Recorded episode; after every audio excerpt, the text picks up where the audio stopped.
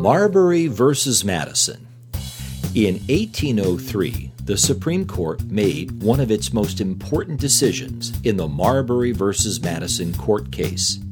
In the brutal elections of 1800, the Federalist Party, one of the first major political parties in United States history, lost the presidency and control over Congress to the Democratic Republican Party, one of the other first major political parties.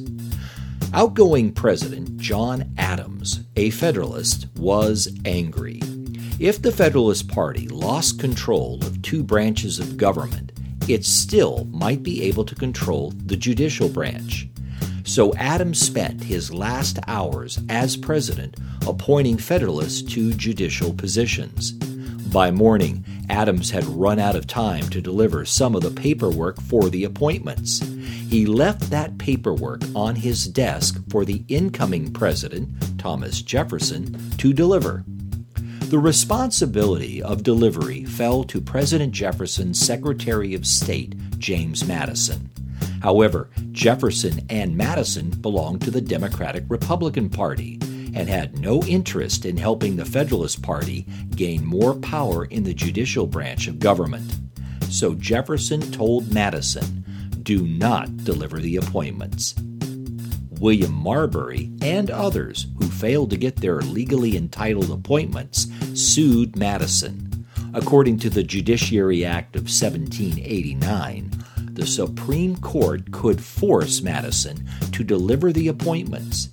Madison believed the court had no authority over him and refused to even show up at the trial.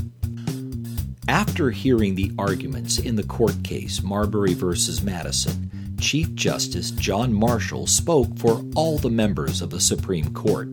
He said that Marbury and the others deserved their appointments.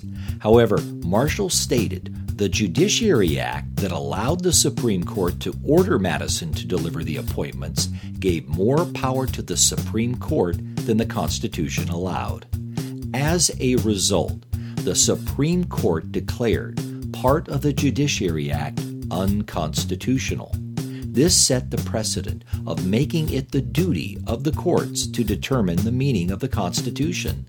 This is known as the power of judicial review the court's most important contribution to the balance of power in the government. President Jefferson believed it was the president's job to determine the constitutionality of bills, but he never pursued the argument. Since then, government and the American people have looked to the courts to determine what is constitutional.